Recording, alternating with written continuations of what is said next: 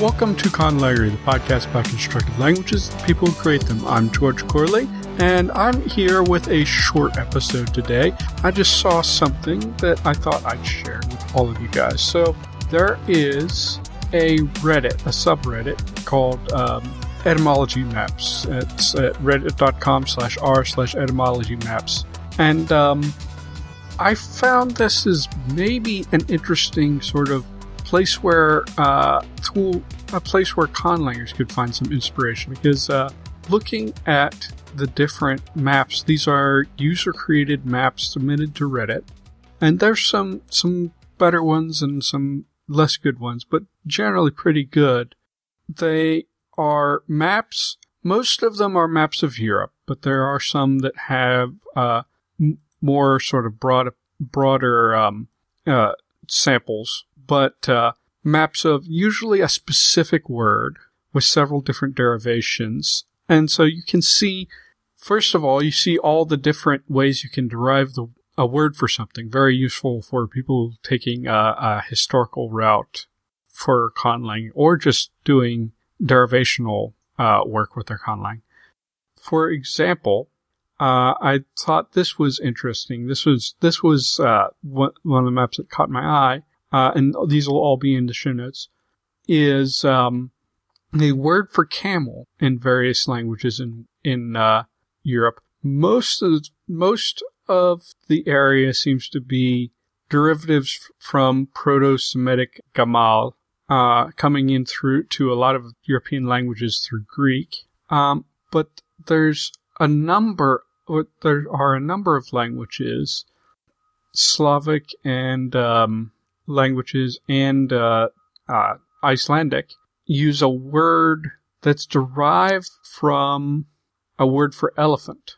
Uh, in fact, the the uh, Icelandic comes from an Old Norse word that comes from the Latin word elephantus, which is where elephant. So that's an interesting idea. That's you know, apparently a number of European languages confused elephants with camels at one point. uh, and there, there are a number of ones. There's, uh, there's a map, uh, of the origin of clock, and you see a whole, whole range of different, um, uh, of different ways you can derive a word for clock. Since, you know, it's a mechanical device, it's something that's probably going to come in very late. So you have derivations from hour, from, uh, from, uh, a uh, an ancient Greek term that just says time device. It looks like it has the word for uh, hour in it. Um, bells, uh, specific moment in pr- something from uh, Proto-Slavic, tower clock or uh, scale or clock. Uh, just a lot of different possibilities for deriving the same word, and you can see sort of the the ways that um, semantic shift is happening. You have one that's uh, beer, which um, a lot of a lot of these are coming from a PIE root that means to drink. Um, there's uh, one that comes from a PIE root meaning dross sediment or brewer's yeast. So you can see what part of that definition came in, and a few that are a little less um, sh- certain.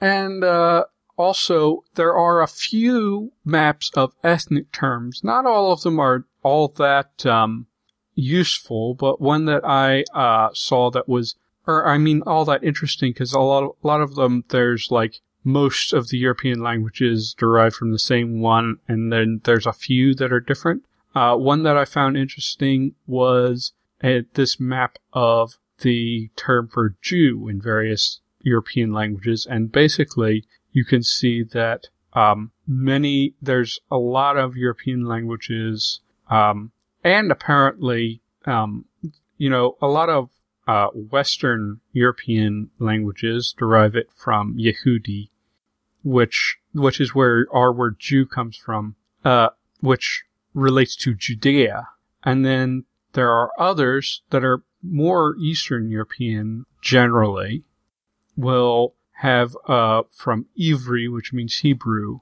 uh, and uh, that's that. This saying that this is actually a a um, a biblical reference.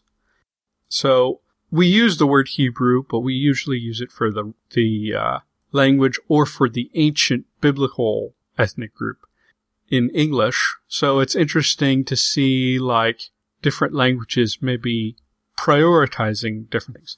The thing about it is like you could find most of these things in a good these origins in a good dictionary. Just look up in the in the OED or something. But having and you could um, go and do some investigations and, uh, find presentations that have you know just lists of languages. But I think having these things in map form is interesting. Um, from a conlang perspective, it would be especially useful for conworlders because seeing it in map form, you can see a little bit, get a sense of how words spread. Uh, uh, there's, you know, a lot of these maps you see sort of, um, different areas of Europe are, are find, are getting different words and they sort of seem to be spreading in a, in, uh, into, in sort of regions.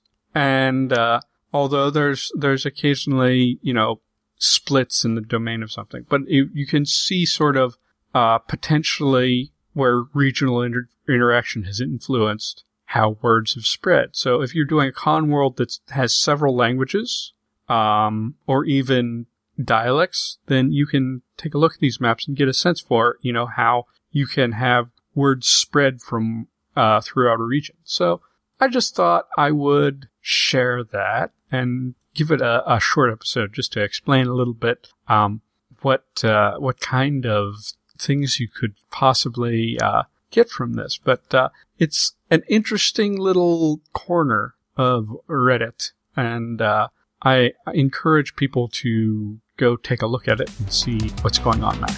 All right. And I'm going to say, happy conlang. Thank you for listening to Conlangery. You can find our archives and show notes at conlangery.com. You can send questions, comments, or topic or featured language suggestions to conlangery at gmail.com. To submit a conlang or natlang greeting for the top of the show, see our contribute page for details. Web space for Conlangery is provided by the Language Creation Society, and our theme music is by Null Device.